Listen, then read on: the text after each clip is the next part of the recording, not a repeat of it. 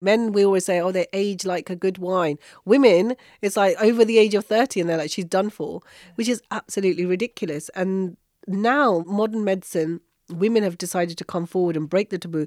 Muslim women like myself are saying, this has got nothing to do with faith, okay? Your faith isn't being tested because you have these horrific symptoms. What I need is treatment, and now women are demanding a change.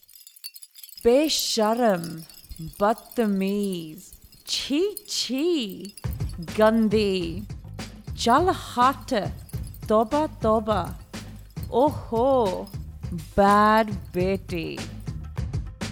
I'm Sangeeta Pillai, and this is the Masala Podcast, a Spotify original.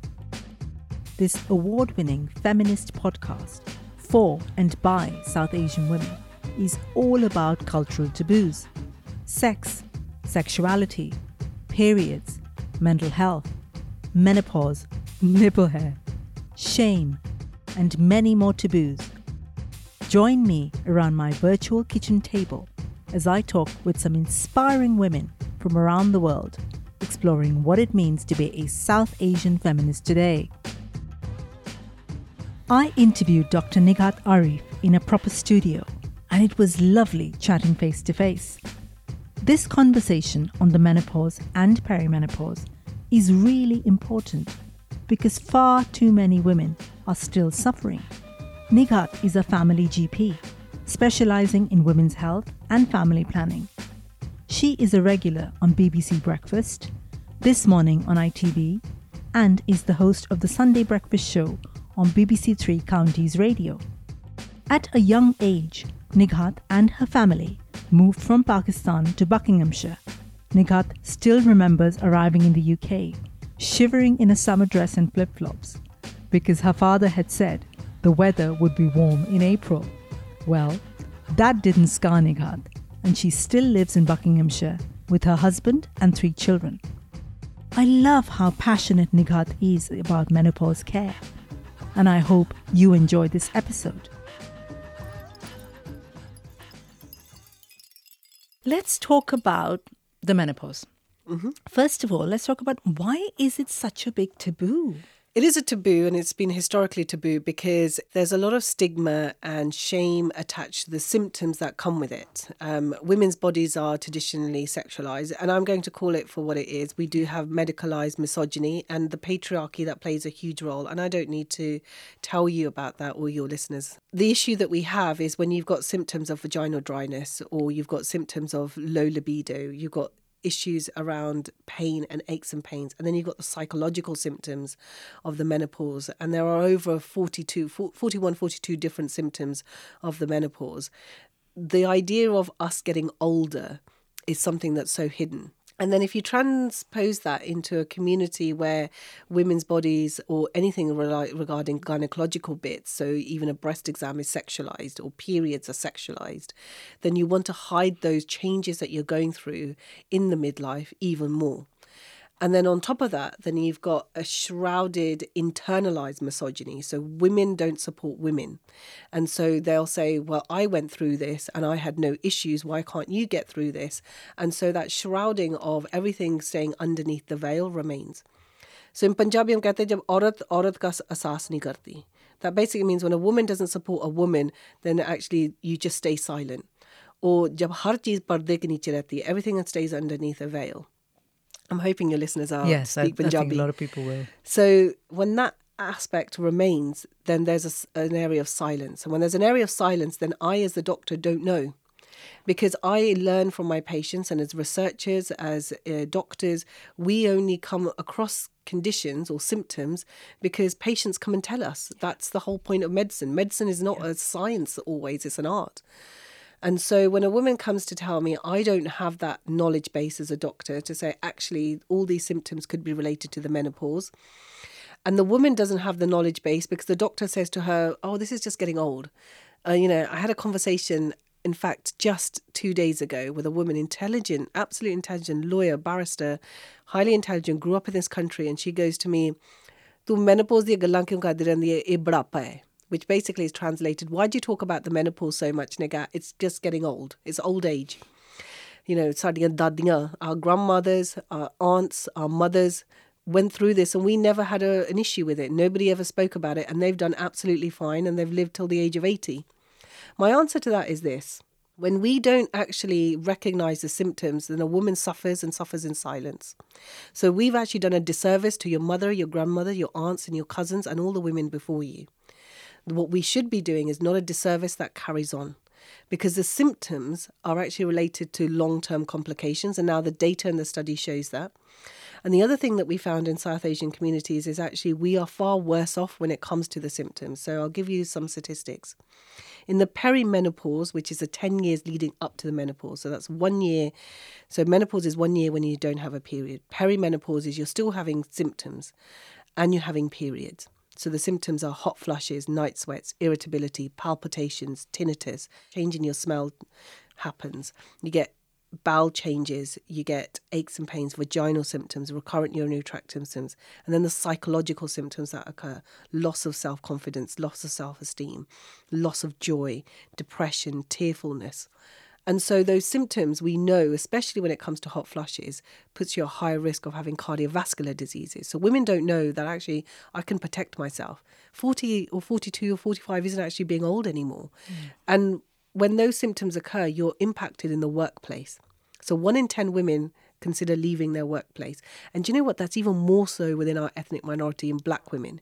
So women are leaving the workplace because of this. They're financially then not getting up into the levels that they want to do. They're leaving their workplace where they could have had now the experience to have a managerial role, to be able to say, these are the changes that I want, but they leave. So we've got a girth of individuals who aren't filling those spaces, and there's no inclusion where decisions are being made for you because men are left or those that hang on are left. And so actually, we never move forward beyond that patriarchy, beyond that misogyny, because it becomes the butt of all jokes. And the difficulty we have at the moment is that when you have all of this in the perfect concoction, it becomes difficult to talk about the menopause. Absolutely. And I think going back to something you said, so if within the culture, South Asian culture, we don't really talk about our bodies, we don't talk about no. sex, we don't talk about breasts and vaginas, and you know these are just never, never, never discussed. We don't have so words. We don't have words, and this is something we come yeah. up a lot. Like I don't know the word for breasts or vulvas in Malayalam or Punjabi. I'm sure maybe they exist, but it's not part of our lexicon growing up. So if you don't refer to anything like this, how are you going to then talk about something that's difficult within that, like the menopause, right? Yeah. And I think the other thing that occurred to me when you were talking was that women thinking that, oh, if I've been through this, it's a very, I think happens with other women as well, but particularly South Asian say if you've suffered within a family or a relationship, you're like, I've done it. So this younger person's coming along now and saying that, oh, that doesn't work. Yeah. Like if I've done it, why can't you put up with it? Mm.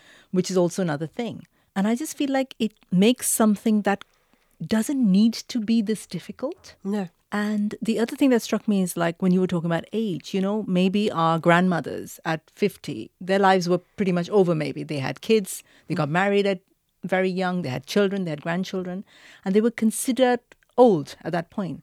Like we, women in our age, we're in the prime of our lives. We're like working and we're doing things. And those who have got kids, you know, they're, they're in the middle of a very busy life. And the concept has to change. Like, for example, I don't understand why we have this limitation within our mind that a woman that goes after, you know, brapa is the word that they use. Mm. I hate that word. It's such mm. a horrible word to say aged.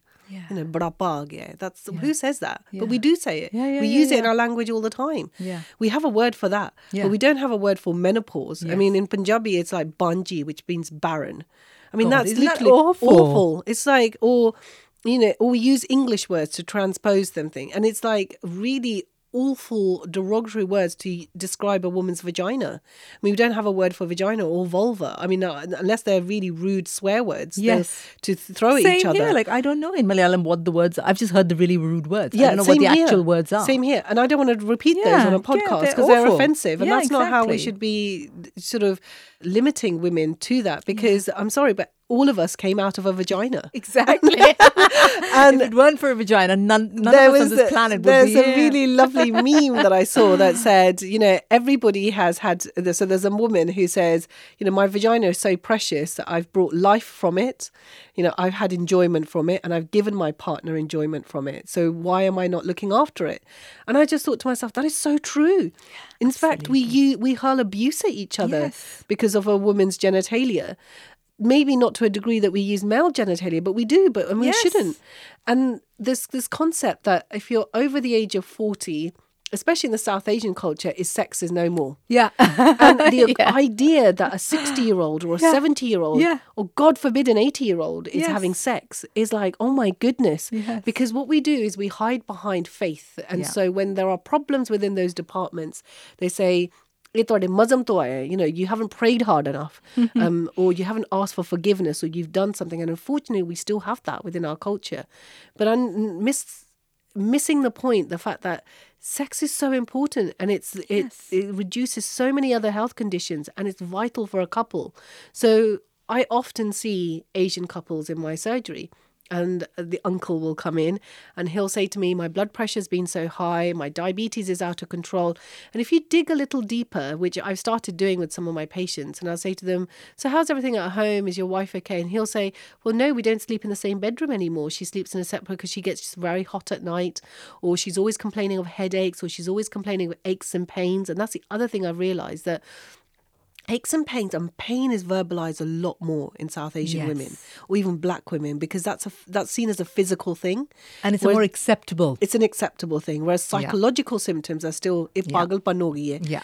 how many times have we heard that just growing up in our house where we've described a woman in our house as she's lost her marbles Yeah. you know she's over the top and unfortunately i recognize that in my aunts and my grandma and i'm saying to everybody this is the menopausal symptoms. They're like no she's just she's getting old.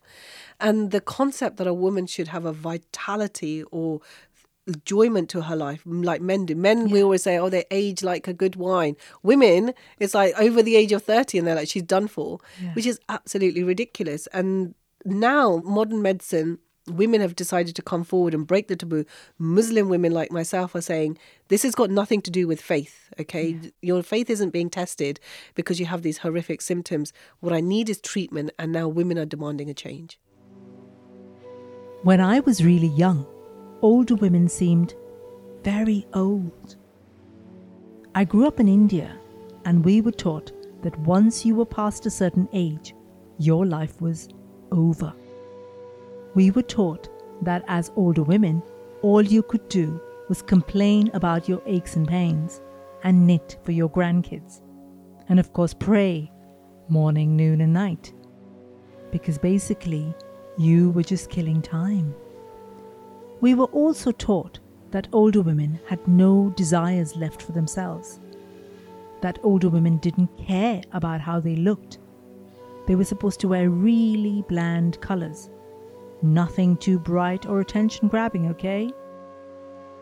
And older women were most definitely not meant to think about things like sex and orgasms. Hi, hi. I wonder if we could unpack for our listeners what the menopause and perimenopause is, the various hormones that play into it, because a lot of women will say, oh, it's nothing to do with me. It's like something that happens, like most women that I speak to will say, oh, it's something that happens to really old women. Yeah. Without really thinking about, like, we're all at some stage of this process. Yeah. And we're going to have to find a way to A, understand it for ourselves and also take steps to kind of fix it if there are issues. So could you just explain what this, this whole process So the first is? thing is, is there's no age limit on menopausal symptoms. So those are the symptoms that I recalled earlier. And you can have them with periods and without periods. If you just look at the definitions, and there is a whole range of definitions. So we have perimenopause, which starts roughly around the age of 40. The symptoms get worse and you notice them around the age of 43 or 45. And so you have a reduction in estrogen and progesterone. So those are the hormones that our ovaries produce. Basically, our body just says to us, look, you've done your fertility years. Now you don't need these hormones. I'm going to reduce them because you're in the next phase of your life. We transition as women all the time. We go from, you know, birth all the way up to puberty and our hormones change and we start our periods. And then when we're in our periods we have pregnancies and every single time you have a pregnancy you're breastfeeding your boobs get bigger you you know you, they then they go down again and then your periods come back. So those are your fertility years, and then you hit the midlife, which is when another transition happens because well you're past your fertility years now, and so what happens is is you get a reduction in estrogen and progesterone, and then testosterone as well, which is the third hormone. Now, when you get a reduction in these hormones, estrogen is really important. It, what it does is it I always describe it as look, we need this because it lubricates our blood vessels. So, from our head to our toe, around our heart, in our brain, around our kidneys, our gut, everywhere, it, it it actually lubricates everything. Estrogen is an immune modulator, so it, it helps the immune system fight off stuff. So we have difficulty fighting off infections when we're uh, later on in life. And so when these hormones are fluctuating, this array of symptoms happen, and this is can be a decade before you hit the menopause. Menopause is one year without a period. Postmenopause is one year and one day without a period. But un- unpacking that further, you could go into the menopause really early. One in a hundred women go into the menopause below the age of 40. So the youngest girl is, I think, about 15, and she's got primary ovarian insufficiency. Basically, the ovaries, we don't know the cause yet. We think there might be a genetic cause or, what a, or, a biological reason, but the ovaries stop working. So a 15 year old in this country has menopausal symptoms. And then there's such a thing as surgical menopause. Now, surgical menopause is when you've had surgery to remove your ovaries or your womb, so known as a bilateral um, salpingo oophorectomy uh, and a hysterectomy. And if you have your ovaries removed, you're plunged. That's it. The day yeah. that you have it removed, straight into the menopause. And then we also have chemical menopause as well. So, chemical menopause is we've given you something, and uh, say you've had some cancer treatment or something like that, and that's plunged you into the menopause. Yeah. And the symptoms arise because of that. So, it's not so straight cut as this is, you know, old women. And unfortunately, it's always package in a Western voice. Yes. It's rich older women who are saying, Look, I want my hormones. No, actually, this is a medical condition that happens to even younger women, and there are different facets to that. And that's why HRT is vital for those women who are having a loss of their hormones. Absolutely. And I think this is something I really want to emphasize that it's not something that happens to white women, it's not something that happens to really old women. It's going to happen to every single one of us. Yeah. And the symptoms, if I'm correct me if I'm wrong, can start from around 40. Yeah. Yeah. And things start to change and estrogen levels start to drop and progesterone levels start to change, right? And they don't all come at once. Exactly. You know, it's, it's, not, not like, like, one fine day yeah, no, exactly, menopause, Exactly. Right? Women don't just find that they just happen. Our bodies are fabulous. So if you think back, when you were going through puberty, you didn't just suddenly one day start having your periods. It might have felt like that, but actually your body was subtly changing for maybe five or six years before that. So your boobs start to develop. You've got a little bit of puppy fat around your hips. Your hips started to develop as well. You might have noticed that your hair consistency was a little bit different. Your skin had changed a little bit. Your mood was fluctuating, and then suddenly one day, you know, you saw red as you as you pull down your panties. That is a period, and and but that happens. The same thing happens on the other side side of life as well. And the concept that we have is that, well, women say, these symptoms happen, but it must be something else. A lot of women that I see around 40s and 50s is when they've got stresses, they're looking after their yes. parents who are older. Everybody runs to the woman in the house, don't they? I mean, I, I'm a doctor, but I still find that everybody will come to the woman.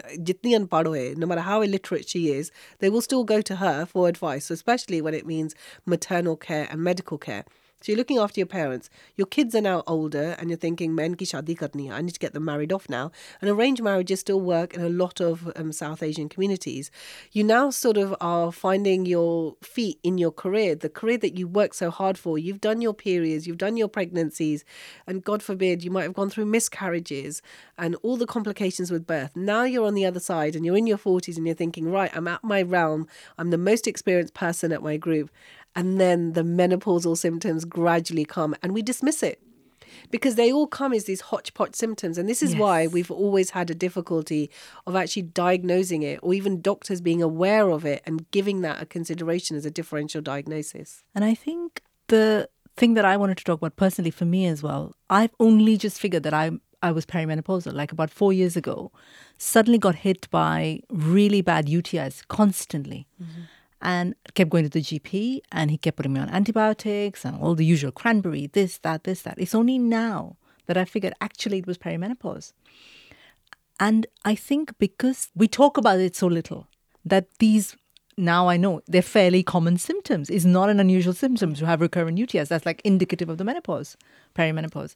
I remember saying to my GP, and he's like, "No, no, no, this is not it because you know my, your periods are normal, whatever." And I think it's so important, therefore, to kind of bring it back to what the work you do and to talk about the symptoms like you've talked about, to talk about the various hormones in our bodies and the role they play. You talk a lot about HRT. Now, within South Asian communities, the women that I've spoken to, everybody goes, Oh my God, HRT, cancer. Like literally, I've had this conversation. I think every about. community does that. Don't worry. So it's it's Yeah. not just us then. Great. But it's more so Yeah. within our communities because we have even less knowledge about HRT. Yeah. But I wanted to go back on something that you just said Yeah. earlier there. You said you got recurrent UTIs. And I think we've done a massive disservice in medicine when it comes to UTIs. It's not seen as a sexy subject. You know, Yeah. urinary tract infections, a cardiologist who's there. I'll tell you- Saving lives. Saving lives. I'll tell you a very, very quick story, actually. And this is a side point. I was a medical student and I was um, going on a ward round, and we had a very, very famous cardiothoracic surgeon. And surgeons have a, a, a huge ego about them. And cardiothoracic surgery is basically you do surgery around the heart to fix the heart, put it back into the chest. Hmm. So technically, the patient is dead for a little while while all this surgery is happening. And then the patient gets better because they have lots of valve surgery and things.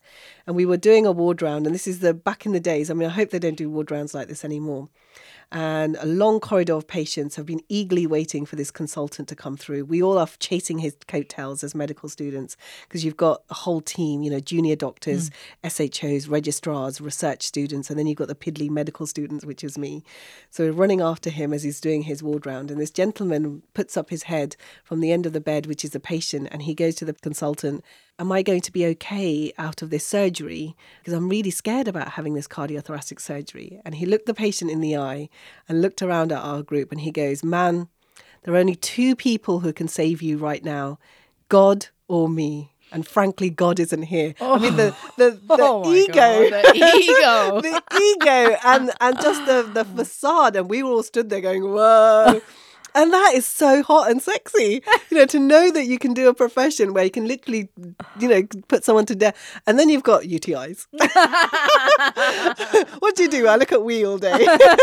Talk about So- wee all day. so the concept that you Yeah. have around what's sort of hot in medicine and what gets Yeah. funding, what gets Yes. research, is, is so based on sort of this sort of ego, and it and it is ego when it comes to medicine, unfortunately.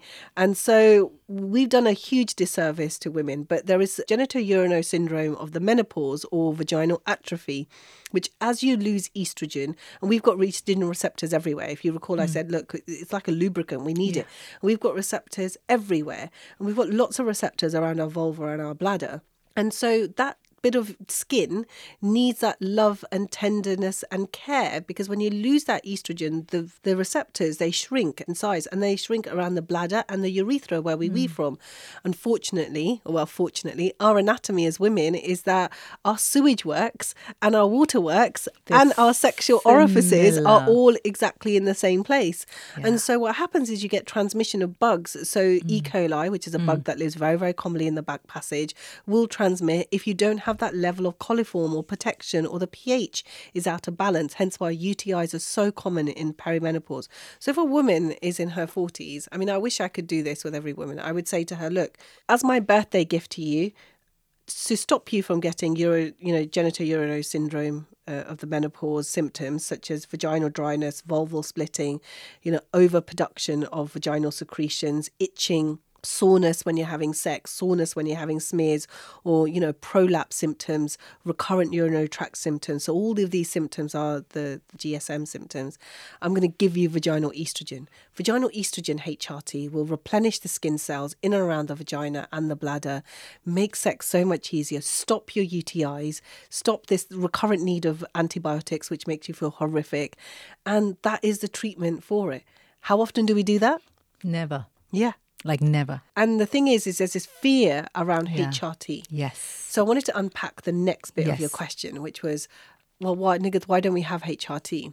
Okay, so HRT has gone through so many rigmaroles and different things. There are three letters that just mean hormone replacement therapy. So we talked about hormones which fluctuate and you basically deplete or get less in. And all you're doing is you're just supplementing yourself with hormones. We do that with hundreds of other conditions. So if you have a thyroid problem, and you're not producing enough thyroid, what do we do? We give you thyroxine just to supplement what you're not making so your health is better. People who are, say, type 2 diabetics and they are having insulin resistance and they're not having enough insulin, what we do is we give them insulin if their control isn't. And, you know, type 1 diabetics, we do exactly the same. It's just supplementation of a hormone. All we're doing with HRT is giving that back. But the problem that we've had is that because of lack of research, lack of randomized control studies, uh, various studies which have been now deemed to be inaccurate have the headlines passed around on media. So the WHI study showed that women who were on a synthetic, so artificial made estrogens, um, they had a higher risk of breast cancer. Now, I wanted to t- unpack this a little bit because women don't understand sometimes, I think, breast cancer. So, your risk of getting breast cancer in the UK, according to Cancer Research UK, is one in eight. So, as you get older, because breast cancer is a disease of age, though your risk increases. Why? Because the estrogen that we produce as women works on the breast receptors.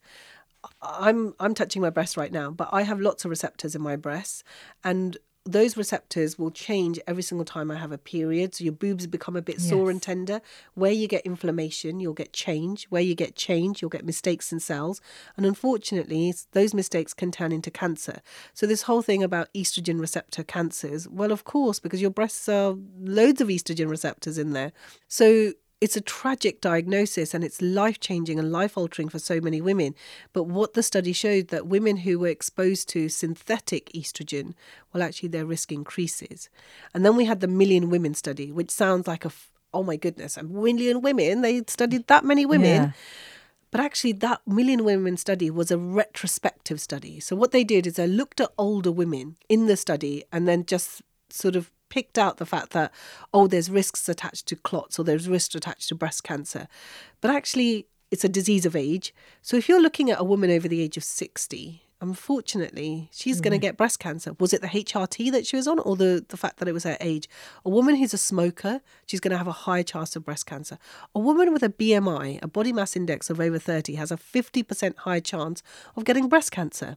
A woman who drinks more than the recommended limits, so 14 units of alcohol a week, so if she's drinking more than that, she'll have a higher increased incident of breast cancer.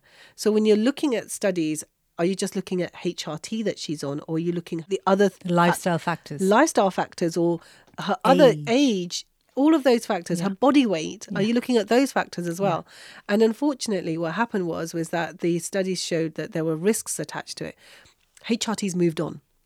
So, hormone replacement therapy, we now know there's body identical hormone replacement yeah. therapy, such as patches or gels. And in younger women, um, so below the age of 60 or you know in perimenopausal age, if they start taking HRT, estrogen HRT, so as a patch or a skin, uh, as a gel or a spray, then actually their background risk doesn't increase. Yes, there's a little bit of risk of breast cancer, but it doesn't increase massively. And in younger women who don't have a womb, if they're on estrogen only, then actually their risk doesn't increase and they don't die from HRT related breast cancer either.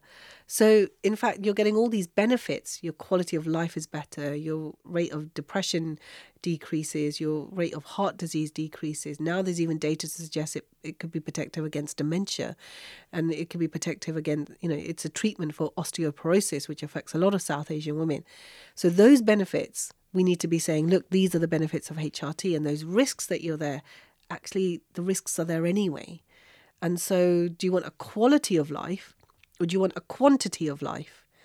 And so, that balance, that risk and benefit has to be very individually tailored to a woman.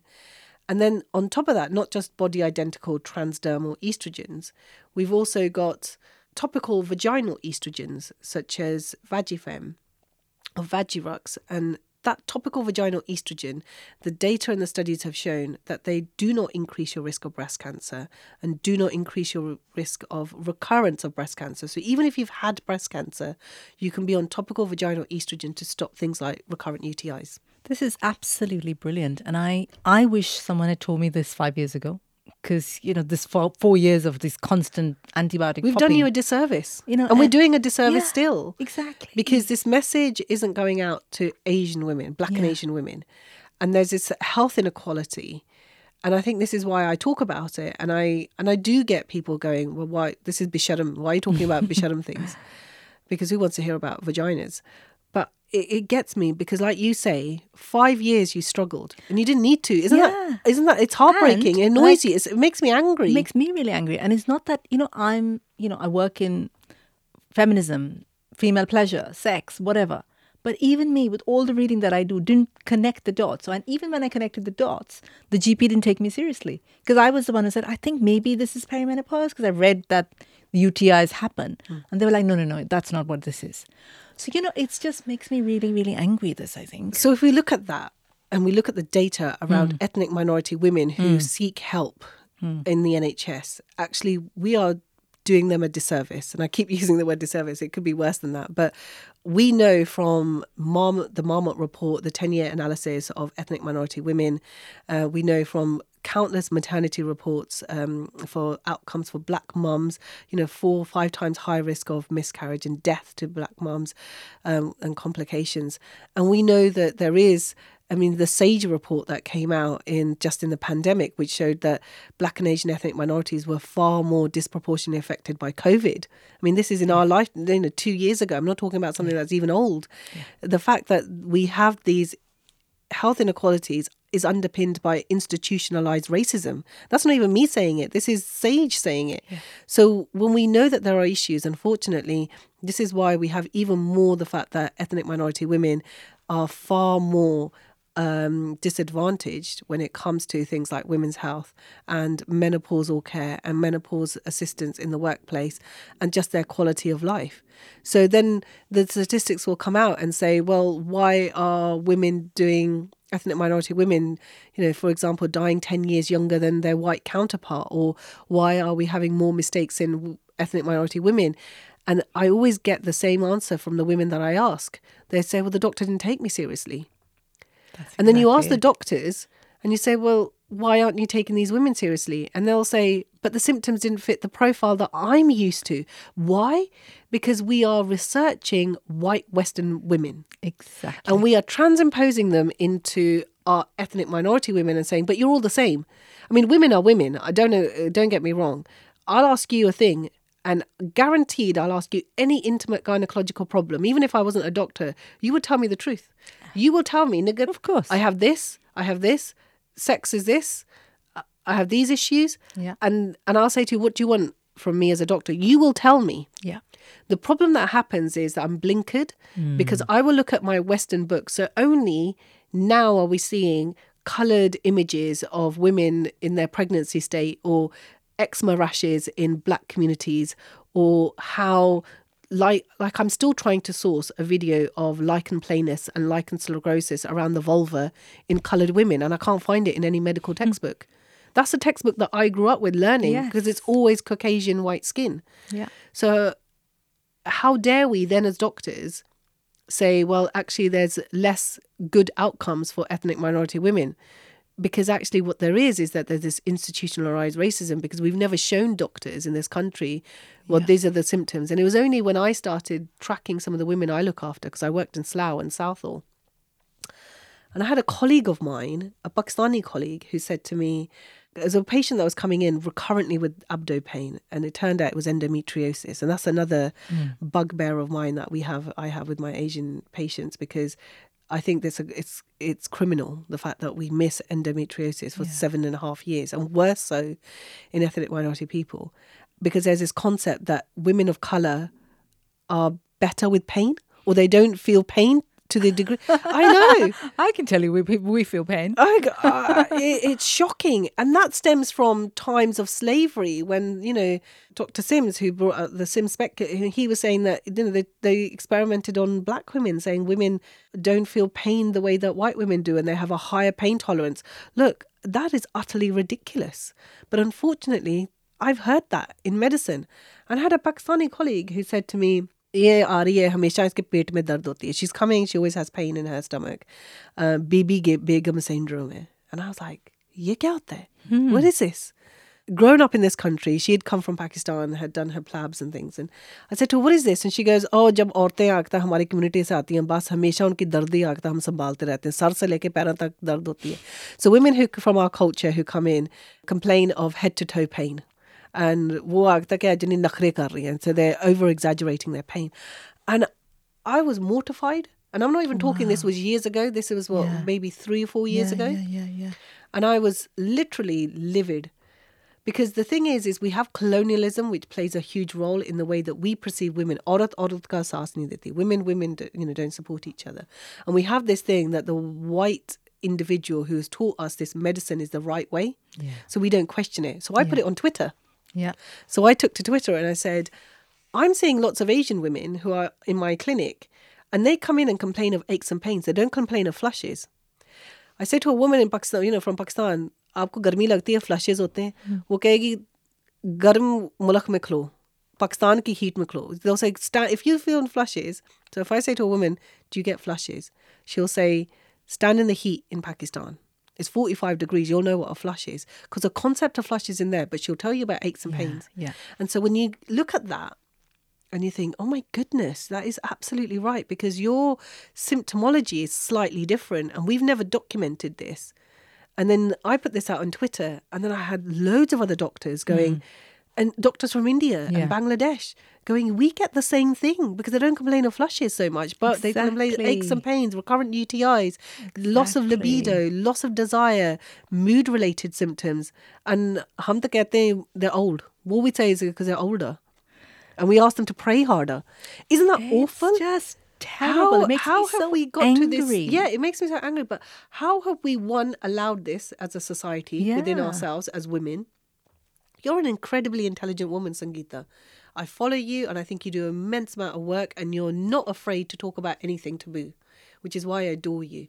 But yet, even you felt that the doctor didn't listen to you. Exactly. Because when I go in So there. So imagine a woman who doesn't speak English. I was just about to say that. I'm like, okay, I'm, I've looked it up and I've read it up and I've done my research, but I still turn up. And when it's a GP, it was a male GP, when he says, I don't think that's what it is, I just say, okay.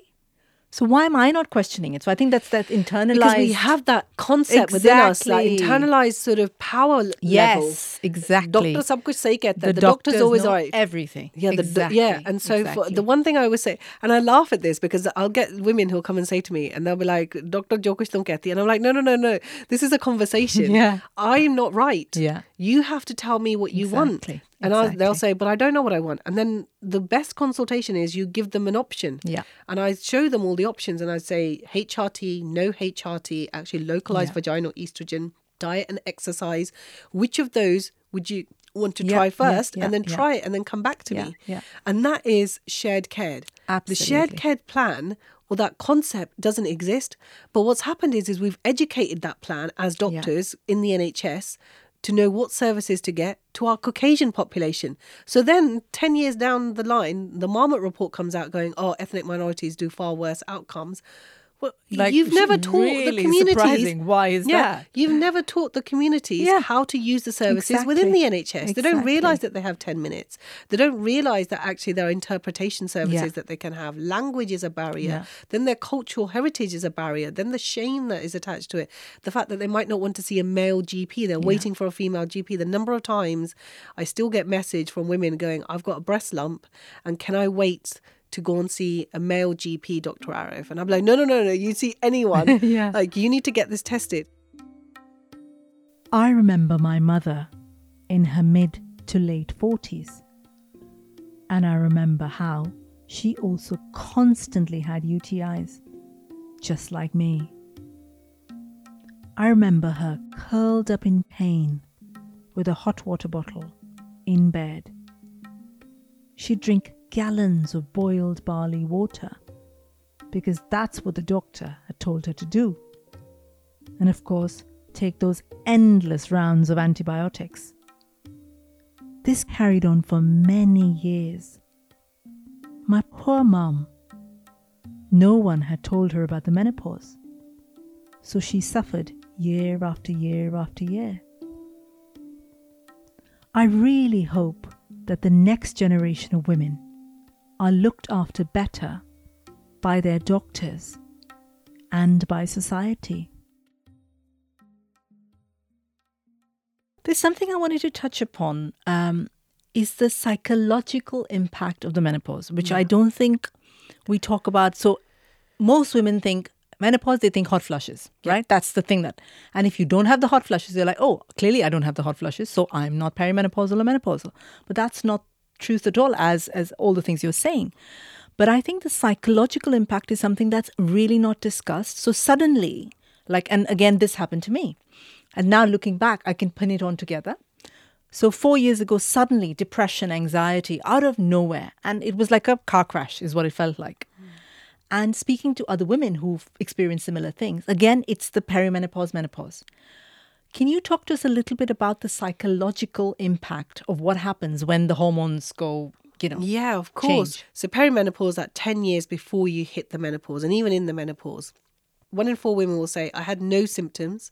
Two out of four women will say, I had some symptoms, flushes, night sweats, some psychological symptoms. One in four will feel suicidal. And I've seen that. I've seen that walk through my door where a woman is at the end of her tether. She's probably been to different GPs at the practice and they've offered her antidepressants. And she's not because she's actually just going through perimenopause. She's on her knees and she'll say, I wanted to drive the car off a cliff yesterday, or it, it, something stopped me, or the, the sound of my kids' voices. And that breaks my heart and it's horrific. And it's even more horrific the fact that we don't acknowledge this within our community. And the psychological symptoms, as you were saying, are overbearing. So it's that low mood, tearfulness, the memory fog. You know, yadash itni Yes. achhi nahi rehti. you don't remember things so well. You lose confidence, you lose lack of self esteem, you don't feel sexy, so your libido is not there, so you don't want anyone to touch you or talk to you, irritability, anger. How many aunties can you think of who are in their 40s and 50s and 60s that you think, oh, meshan gusse mein rehti hai? Tell me. I, loads. actually, with a balan. Yeah, exactly. With a chappal. Chappal and balan. I honestly can think of. I went to a wedding recently as we came out of the pandemic, and now, obviously, now I'm not so blinkered anymore. But I saw so many women, and they were just angry. They were just for no reason. They're just irritable and angry and wafting a fan and sitting there and just going, "Oh, garmi lagti rehti hai." And I was just thinking, this Oh is my God, menopause. this is classic. And then they'll say, oh, I'm I'm insomniac. I can't sleep. The sleep symptoms is horrific because if you're not charging your batteries, you're feeling awful the next day. And then on top of that, you're so on edge that you feel like this is never going to end. It's 10 years of this. Wow. And how is this going to end? Because the hormones are fluctuating. Estrogen lubricates those blood vessels around the brain. So we now have realized, I mean, we knew that hormones affected our mood. We know that for our fertility years. We know it affects pregnancy. We know that very, very well. We've got so much stuff around how to look after your mental health in pregnancy. What do you think? The woman just falls off a cliff at the age of 40? Why aren't we doing this for perimenopause? Exactly. It's ridiculous. It's like the the this is where I came back to patriarchy and misogyny Yeah. because a woman's role is only to have bache banana or bache banana. And that's it. Like that's as it. soon as you've done it, you're Yeah, like job's exactly. over. Now Your we don't job's really over care now, about you. So we don't really care about you. You're surplus to excess. So those psychological symptoms are are worse. And for some of my patients, actually the only thing that they get are psychological symptoms. So the first line treatment, and this is according to NICE, is that we should be offering women HRT hormone replacement therapy and getting their estrogen level balanced right. It ta- it's not a like the silver bullet. So like I'm talking about HRT as you know all the the benefits of it. I don't want the listeners to think, do you know what? This is amazing. This is what I need. But it's a part of the jigsaw. A great exercise, great diet, weight bearing exercises which help the mental mind and and also your your physical strength as well. And talking to friends seeking help when you need help. And those are the things that you should be resorting to first. Unfortunately, because there is so much myths and fear around HRT, which we talked about earlier, doctors don't want to prescribe it. Women don't want to take it. I Yes. actively get women who come in going, "Oh no, no, no, no, no! I don't want to have HRT at all." Uh, you know, because A, they don't believe that they have psychological symptoms, number one. And B, they don't believe that this is the menopause. They think it's just because they need to pray harder. And I keep coming back to this because this is a concept that I constantly get. Yeah. As an overtly Muslim woman who wears a hijab, the first thing they'll say to me is that, Acha, main ye dawa pad leti hun, aur liye karna, Dr. Arif. And I say, main tumhari dawa karungi. Lekin uh, even, even, you know, Hazur Park so our Prophet Muhammad sallallahu alaihi wasallam, and Allah said that dawai ke saath dua zaruri hai. That means even in our faith, it says with medicine, you have to do dua. And both of them, can, they're not either or. Yeah. And so th- this concept has to be constantly challenged, even within our, the fabric of our community. Absolutely. That if you pray harder, you'll get better, or it's a punishment. It's not because now we do have modern science, and modern science, if you really want to be sort of say, well, this comes from Allah anyway, this comes from God. I'm a person of faith, so I would have these conversations quite openly. But those who are agnostic or don't have faith, I mean, I know that these conversations will be very difficult. And we need to constantly challenge our concept and our understanding behind, behind that because unfortunately, we do package in our culture faith, culture with mental, psychological symptoms so much. They're much. all linked, isn't it? In our They are linked. So, Nighat, you've got so many amazing things you do. You're on, you know, you're on TV talking to us. You're on your TikTok. You're a GP. And I think before we started, I was saying, I don't know how you pack all of this in. But outside of all of these amazing things, is there anything else coming up that you want to talk about and share? I do have some amazing projects, but I can't tell too much. So please do follow me on my social media, or don't follow me. I mean, I, I'm I'm not that do follow sort her. She's really amazing. um, but I I will have some uh, projects um, coming up. I will hopefully have a book coming out at some point as well, and more stuff with my TV work. But but the core bit, and and this is I think the most significant thing, is that my love, my first love, and don't tell my children this or my husband, is clinical medicine. At the core of it, I'm an NHS GP, and I think that I will find it very hard to ever move away from that. So for me, the greatest thing is is I still see feel relatively like a baby in GP land, and I still feel I don't know enough. You know, it's like uh, jitna padoge, kam tum jante ho. The more you educate yourself, the less you know. So I'm in that sort of phrase of mind at the moment that I feel the more I do stuff, the less I feel I know about stuff. Like it only recently occurred to me that women who, um, in the British Sign Language, so women who are deaf don't have a word for menopause. Oh my God. How crazy is that? That is crazy. The British Sign Language has words for wow. everything but not menopause. Huh. And we started doing telephone consultations in general practice. So how do I communicate with someone who's deaf on the phone because they couldn't come and see me? And it's only so there's some work hopefully going to be doing around that. So it's things like that that I just think, oh my goodness, this is, and I have a passion for learning and understanding things constantly. So no doubt I'll be learning a new skill at some point. So that I will thrive me. No yeah. doubt that you'll be doing some incredible things, oh, I even more than you already are. And I can't wait to see and hear all the wonderful stuff that I, I know you'll be creating. Thank you so much, Dr. Nighat Arif, today for being on Masala Thank you for listening. It's been an absolute honor and a joy to have you. I'm Sangeeta Pillai. Thank you for listening to Masala Podcast, a Spotify original. Masala Podcast is part of my platform Soul Sutras. What's that all about?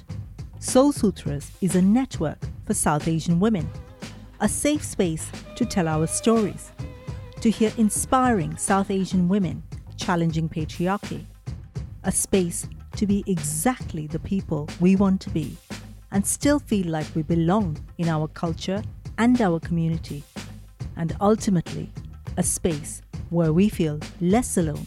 I'd love to hear from you, so do get in touch via email at soulsutras.co.uk or go to my website soulsutras.co.uk. I'm also on Twitter and Instagram. Just look for Soul Sutras. Masala Podcast was created and presented by me, Sangeeta Pillai, produced by Anushka Tate, opening music by Sunny Robertson. बेशरम बदतमीज गंदी हाय हाय bad बेटी